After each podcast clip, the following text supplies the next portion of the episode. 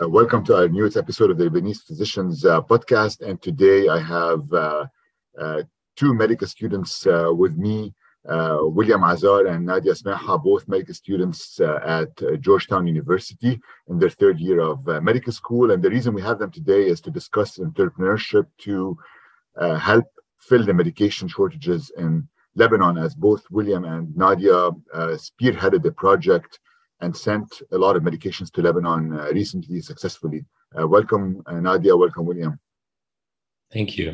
Thank, Thank you.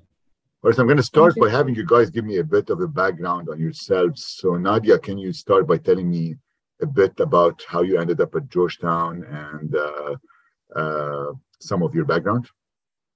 Yes, of course. First, thank you so much for having us. William and I were super excited for this. Um, so yeah, um, I grew up in Lebanon. I was actually born here in the U.S., but my parents moved back when I was like two, and I grew up in Lebanon my whole life. Uh, I actually went to school with William. We were both at IC, um, and we graduated from there in 2016. Um, and I had always known since like a young age that I wanted to go into medicine. So I was always kind of on my radar that I wanted to come to the US and do my training here. Um, so I decided to apply to universities from uh, like high school to come here for undergrad. And I ended up uh, doing my undergrad degree at Cornell uh, in Ithaca, New York. It's like in the middle of nowhere. um, but it was great. I really enjoyed it. And then uh, I applied to med school in my senior year. Um, and I ended up here at Georgetown with William, which was crazy because we knew each other from from IC. Um, so now I'm in my third year here at Georgetown. I haven't fully decided what I want to go into yet, but I'm leaning towards going into a surgical subspecialty. Um, and I've always been, you know, passionate about like global health and public health. I studied that in undergrad and I did a lot of volunteering in that. Um, and I continue to do that in medical school. So this project was kind of a natural extension of my passions.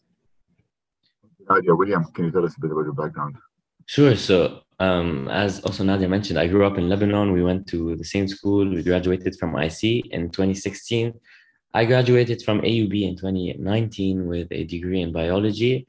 And then I decided that I really did not want to be an IMG because you know how hard they're making it these, these days for IMGs. So I decided that I'm going to just try to move to the US. I did a master's at Georgetown uh, in physiology and biophysics and I got accepted into medical schools in the US. I chose Georgetown. I'm currently a third year with Nadia at Georgetown. And I also think I'm going into a surgical subspecialty. And I think the fact that me and Nadia really have similar backgrounds, we grew up in the same areas, we went to the same school, we uh, are now in the same medical school, it really made us think in the same direction, really made us um, share some similar goals and interests and this project that we did together is just a mere example of of this. Yeah, this was, I mean, this was a, a, a great undertaking, and uh, it was, and the fact that it was successful is, is very big too. So we'll talk about it in a bit. But can you tell us a bit of a background? So Lebanon, I mean, there's there's always been ups and downs in the country, but uh, for the most part, over the past uh, 30 years, uh, everything was available. You could get medications uh, anytime you want to. It wasn't a big issue uh, until uh, after the financial crisis and economic collapse. So, can you give us a bit of a background about how the medication shortages in Lebanon and how severe that has been over the past couple of years? I think for um, I was there during the crisis, so I kind of witnessed it in person. Um, when I, you know, I had this experience at a pharmacy where I actually saw uh, a man crying because he couldn't find his med- uh, one of the drugs he was looking for. So I was able to help him because I had to text some people actually in Washington D.C. who were able to find a connection and send the medication. So this is just an example of you know how difficult it was for people to find even the simplest medications. This was just a an anti-reflux drug for his mother who had cancer, but it, he was really sad because it really bothered his mother and um, so it was it's not that it was a drug shortage for really difficult drugs such as uh, cancer drugs chemotherapy for example this was definitely a huge problem but also we had antibiotics children dying dying from you know the easiest uh, the easiest the, the most treatable diseases the drug the drug shortage really was a national tragedy in lebanon a really a big threat to our national security and it won't really end anytime soon. This never happened in the past, but now with you know the fluctuations and the, the monetary crisis, basically, um, this is projected to last for years at least. Yeah, I think what's what's more concerning is the absence of some of the chemotherapeutic agents to treat uh, malignancies. And right. Nadia, you wanted to add something, right? Yeah, I was just gonna add that, like, just talk from talking to people in healthcare back home, even in hospitals, like they had to ration their services and uh, like prioritize certain patients, and then it became who can pay more for certain things, which it shouldn't be that way at all. And I heard of people dying from totally avoidable and very easily treatable things. And one thing that also stood out to me was how there was a shortage in the immunizations for children. So this causes a huge public health crisis on the long term if you don't immunize your children early on when they're supposed to get uh, their immunizations. And on top of all that, there was the COVID pandemic going on. So the healthcare system was super strained already. So it was just like completely collapsing with all, all this added uh, pressure. And, and, Nadia, with your background in, in, global health, I'm going to ask you this question. So, how did you guys come up with the idea uh, to start this project? And why, why did you think you were going to be successful in, in doing it? Good question. Uh, I don't think we knew we were going to be at least as successful as we were. We're very thankful for that. But um, so I'll tell you a bit how I came up with the idea. So I was stuck. I got stuck in the U.S. Um, when COVID happened. I was still at in university at, in my senior year, and I couldn't go back in 2020 because you know the airport shut down. Whatever, it was really hard. Um, but of course, I was hearing about everything going on back home with the revolution. I was following that, and then of course the explosion, and the COVID, like how COVID was impacting Lebanon as well. Um, and I was talking to my family and friends, and I knew how bad the situation was, and like I was seeing pictures and all that stuff. But I ended up going back in the summer of 2021 for the first time, like post explosion and post COVID. And it was like a whole new shock and heartbreak that I experienced, like seeing it firsthand. Uh, I felt like I went back to a place that was completely different, like my home wasn't there anymore. Just the spirit of people was so different walking into stores like think the shelves were empty. Like it was just so shocking and crazy to me. Um, and i during that time like i was there over the summer i just had this like very intense feeling of survivor's guilt that they talk about. Like why do i have it better? Why do i get to go back to the us and have everything available to me in the blink of an eye? Um, and just everything come easy to me while like my family and friends can't even get like the most basic medications or can't find fuel or have to wait in line for four hours to get their car fueled can't go to work like it's it, it was just crazy. And i just felt like it was so unfair. Um, and it's my home so i really really wanted to do something. And when i came back to the us i was just thinking like i have to do something. I can't just sit and watch this happen. Um, like i feel like i've always had this idea like to use your privilege in a good way because sometimes it feels unfair when you have so much more privilege than others. Um, and when I came back to the US to start my second year of med school, um, I was seeing these like Instagram pages of people sending medications or like citizens in Lebanon posting medications they really need. And some people in like Paris and London and the US being like, oh, I have this medication, I'll send it with my friend who's going. So it was very like a personal, like individual effort. And I thought that was a really good idea. And I was thinking how we can like scale it and make it into a bigger thing um, and I knew I wanted to do help in like the healthcare sort of uh, aspect because that's like the field that I'm studying and what I want to go into. And of course, it's like a very like pressing and demanding and uh, pressing situation when someone's health is at stake. Uh, so seeing those Instagram pages and people successfully sending medications, uh, like sparked this idea in my head. And I called William one day. It was like at the, the second week of our second year of med school. And i was like we need to do something about this. What do you think of sending medications to lebanon? Like from dc organizing like an effort. And he loved the idea. He was very like motivated to do it. Um, and he encouraged me actually a lot and that day we were i think we were studying or something uh, for like an anatomy exam i remember and he was like, oh, uh, there's this group on Facebook of like the all the Lebanese people in the DMV area. On, and I think it had like I don't know a thousand members or something. And he was like, "What do you think? Should we post on there and see, you know, to gauge the interest to see how people if people would be able to help and support and if people like this idea so we can start doing something. And I, he posted and like just in a few minutes he got so many responses like so many responses. People were very willing to help and they were like please let us know how we can help. This is a great idea. So that's how it started. And it really encouraged us to continue thinking and growing the idea i think he'll tell you more about this in, in a bit so yeah, william can you tell us more about this so it looks like you were uh, you were roped into this project and you were excited uh, to pursue it uh, so uh, what prompted you to decide to post in the dmv uh, site on Facebook, and uh, and then what happened afterwards too. I mean, this, so this is really the power of social media. I think.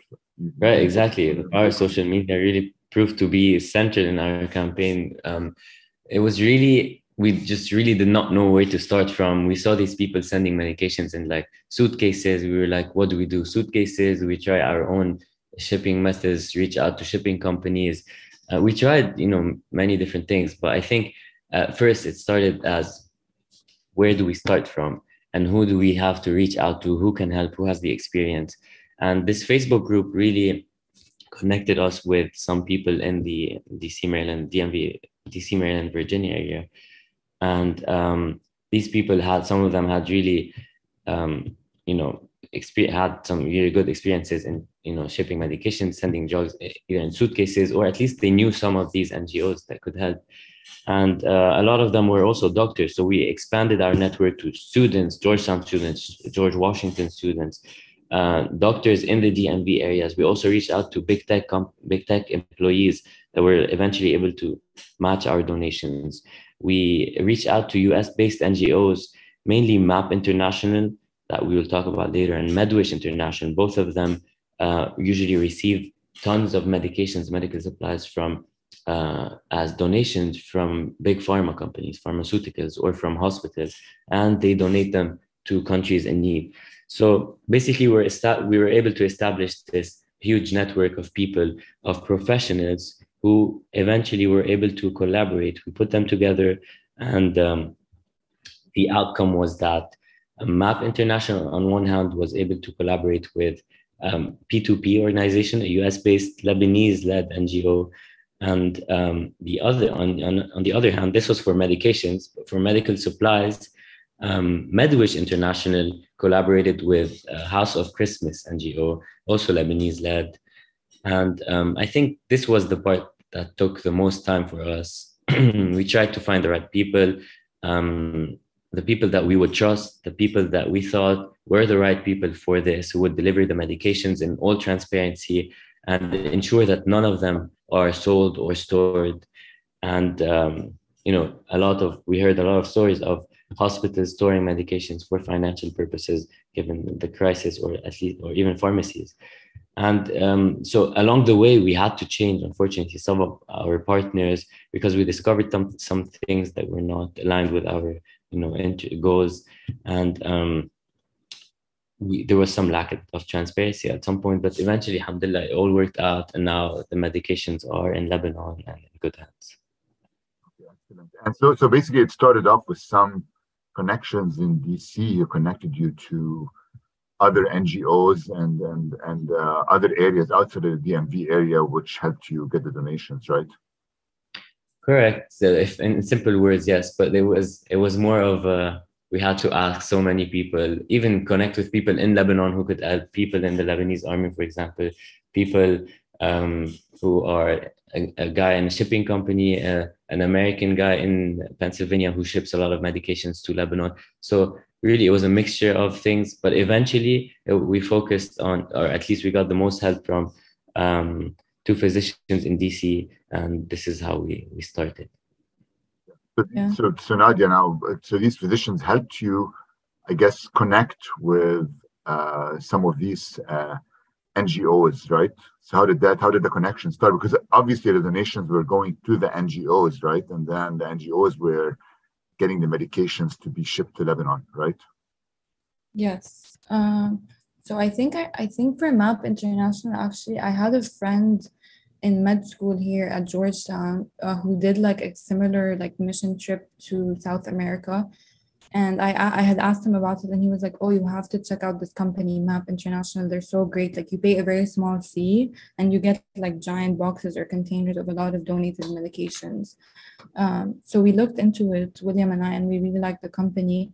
And then from just talking to people, other people knew about it as well. And then just talking to more people, we figured out about MedWish. And I had like one of my professors at Cornell who was very into global health. Like she taught one of the seminars for global health uh, she was Lebanese actually. So I reached out to her and she also connected us with the NGOs back in Lebanon.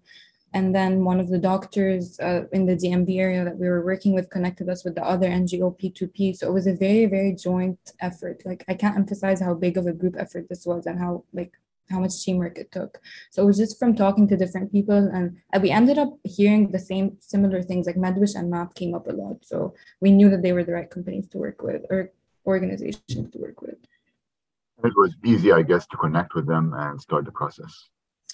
Yeah, I think we we emailed we emailed them uh, with with the doctors that we were working with. There was like a big email chain, and they were very receptive right away, very responsive to all the emails. We actually spoke to them on the phone a few times. And then eventually, once we connected MedWish and MAP with the respective NGOs, they took it from there and they kind of figured out all the logistics together. Um, but we made that initial connection. And the, those companies were really great to work with. They were very responsive, very receptive, very helpful. I guess those two doctors that you mentioned were very helpful in this process. So it's up to you guys. Do you wanna do you wanna mention their names? Of course. So um, there's Dr. Jamil Bayram, um, emergency medicine at Hopkins. And uh, there is uh, Dr. Marie Rose Alam. She's, I think, now the CEO, CEO of a big um, psychiatry hospital in Maryland. Both of them were of extreme help. We worked really, and we really worked a lot. I think day and night, even. Um, we had our WhatsApp groups, uh, talked over the phone, did Zoom meetings. Amazing. We yeah. we're trying to find, you know, through our common connections who the right people would be. And um, i think they were of huge help in our campaign. Also dr josiane Abi Saab was also very very helpful. And she was actually friends with uh, dr Bayram. so she was my cornell professor. So it was kind of a joint effort. But we mainly uh, were like on the daily talking to dr alam and dr Bayram, who were both amazing. How did you reach out to get uh, all the donations uh, for this yeah, so the initial we initially started with hosting like a fundraising event uh, here at Georgetown on the both on the medical campus and the undergraduate campus, uh, and we called it like Medical Drive for Lebanon. And we collaborated with different clubs. Like uh, William and I were the leads for the MSF Doctors Without Borders chapter at Georgetown. So we did it through that club.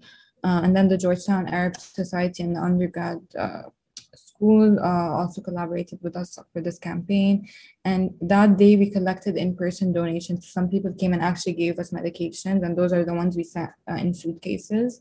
Um, but the main the main part of this campaign was the monetary donations. Um, people were just more willing to send a few dollars than go and get medication themselves. And it proved to be much easier in the end to uh, not send things in suitcases. But so we collected those monetary donations via Venmo for the MSF Venmo that we had.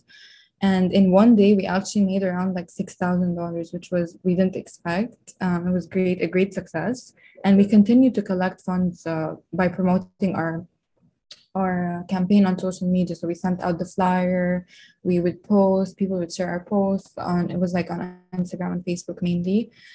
And this also kept the, the donations coming. And then uh, Dr. Alam and Dr. Bayram actually led another campaign. Um, that was the one for MedWish. Um, and they raised just in a few days on from po- posting on Facebook around $5,500 as well. And those donations went a very, very long way because we were able to match them twice, um, not just once. So the amount quadrupled.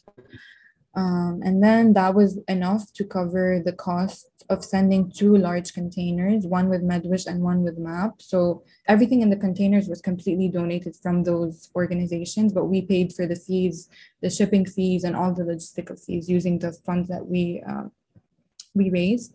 Um, so the first container that was sent with MAP actually contained around $2.5 million worth of medications, and the MedWish container contained $165,000 of medical equipment and supplies. So our effort was really like amplified, um, like so much more than we thought it would be. William, you collected, you collected, how, how much money, if I don't mind me asking, how much money were able to collect? And and it seems like the donations were from everyone, not just Lebanese Americans or Lebanese living in the US. Looks like people from all over were donating to this campaign, right? Yeah, a lot of people, even our in our class who are not Lebanese, a lot of them really donated a lot of money um, from the undergrad coming school at Georgetown, GW. So many people who are not Lebanese but saw the need in Lebanon really wanted to have donated. Now, um, as far as how much we collected, so we quadrupled our amount, as Nadia mentioned. So we first doubled it, able to match it to a big tech company, then doubled it again. But um, I think it was around, if I'm not mistaken, like 30 something thousand dollars. But this covered the service fees. So each medication we had to ship was a uh, has its own service fee. And we also had to pay for, as Nadia mentioned, logistical fees and shipping fees. And we also had um, other NGOs help us with the fees for shipping because at some point they were quite expensive. Um, but basically, this is kind of what Nadia was saying that we were able to amplify our impact. So thirty thousand dollars could have bought, you know, just a few medications. Some of them really expensive. So we could have just sent a small, you know, bag of medication or a few ten bags of medication, for example, with thirty thousand dollars.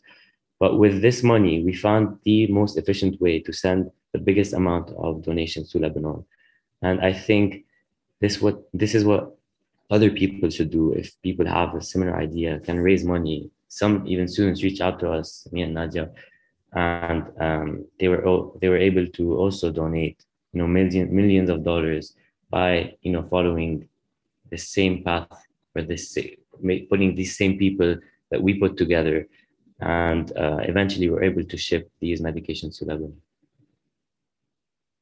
So, so basically, you had uh, you had a uh, great idea of it's not only the money that you collect; it's more the importance of connections and trying to establish a certain pathway that works very well in this situation. And and you guys were able to do that. You only had to collect thirty thousand dollars not even 30,000 because you probably collected less, but you had matching donations that happened. And so that was important uh, uh, uh from that standpoint. But then the $30,000 became millions of dollars by you connecting with different NGOs that work on this process, right? Exactly. That's exactly it. How did you connect?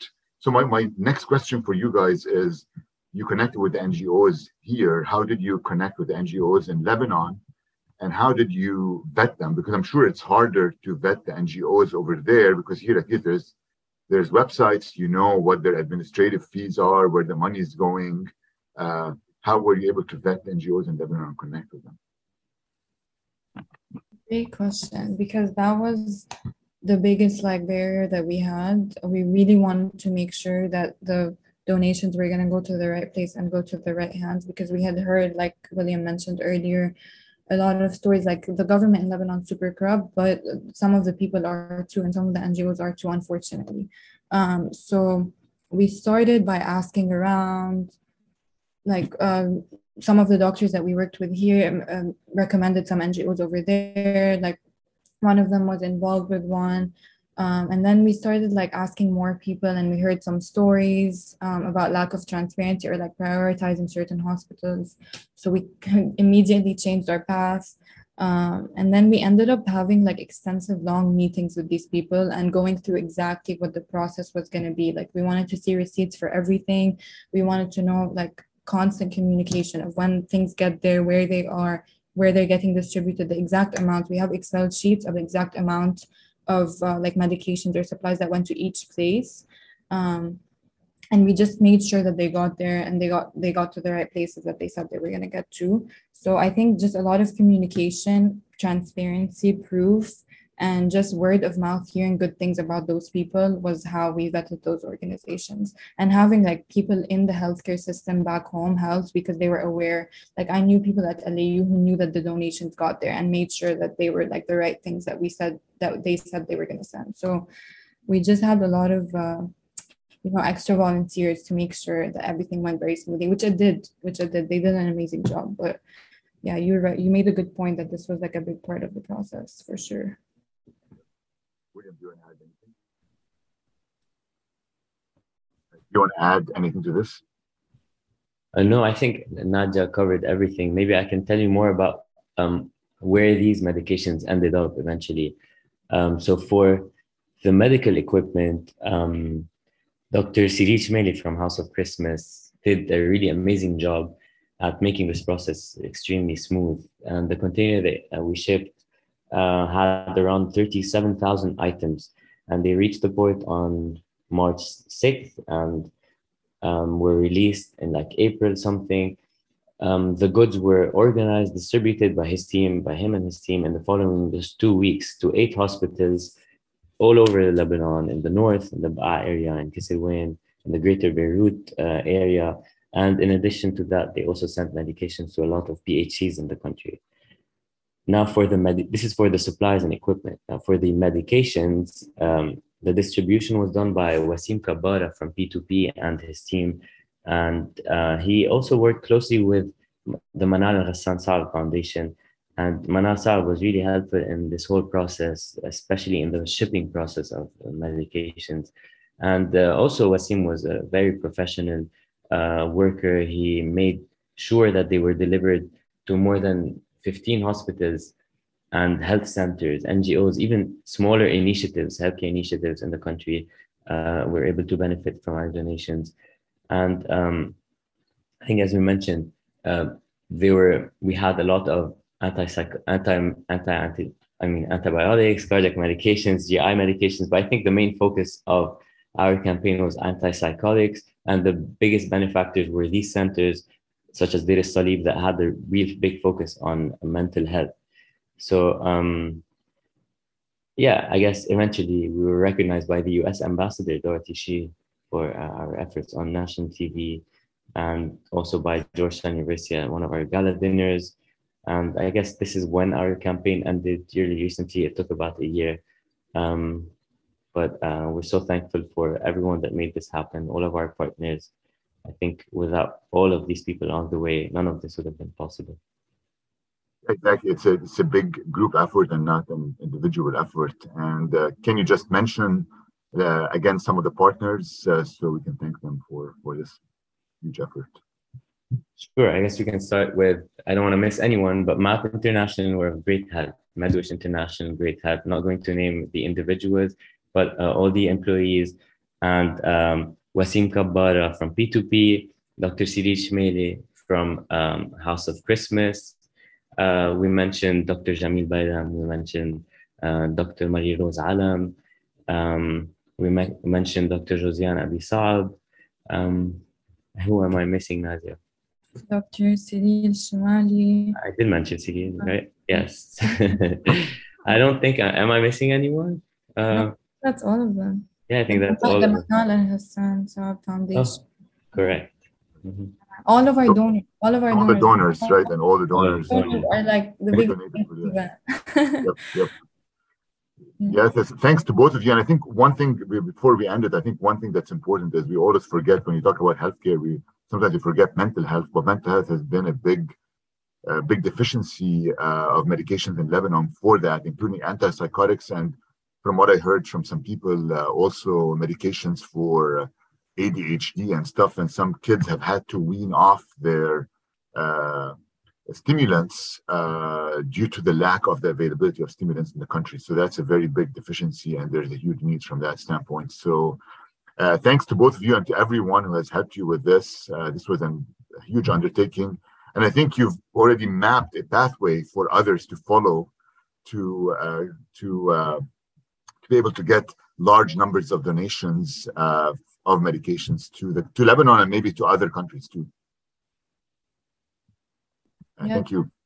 Thank you so much. I just want to say, like, if, so, if you take something from this, it's that you never know what small idea or small effort, how big it can turn and how it can snowball into like a big life-saving campaign. So if anyone's like wants to help, I really encourage them to do so. It does take time and effort um, and energy, but it, it was very a very gratifying experience, and we were so grateful that we were able to do that. And of course, if anyone has questions about this or wants to reach out, because um, William and I want to keep working on this and turn this into a more sustainable effort, something that can keep going for the long term. So if anyone is interested in ever helping or wants to know more about how we did this, of course, feel free to reach out anytime of course, I think we're both willing to help anyone who's interested. And uh, as you mentioned, the takeaway is that even you know the simplest move, just a Facebook post, a Facebook message, um, just start from anywhere.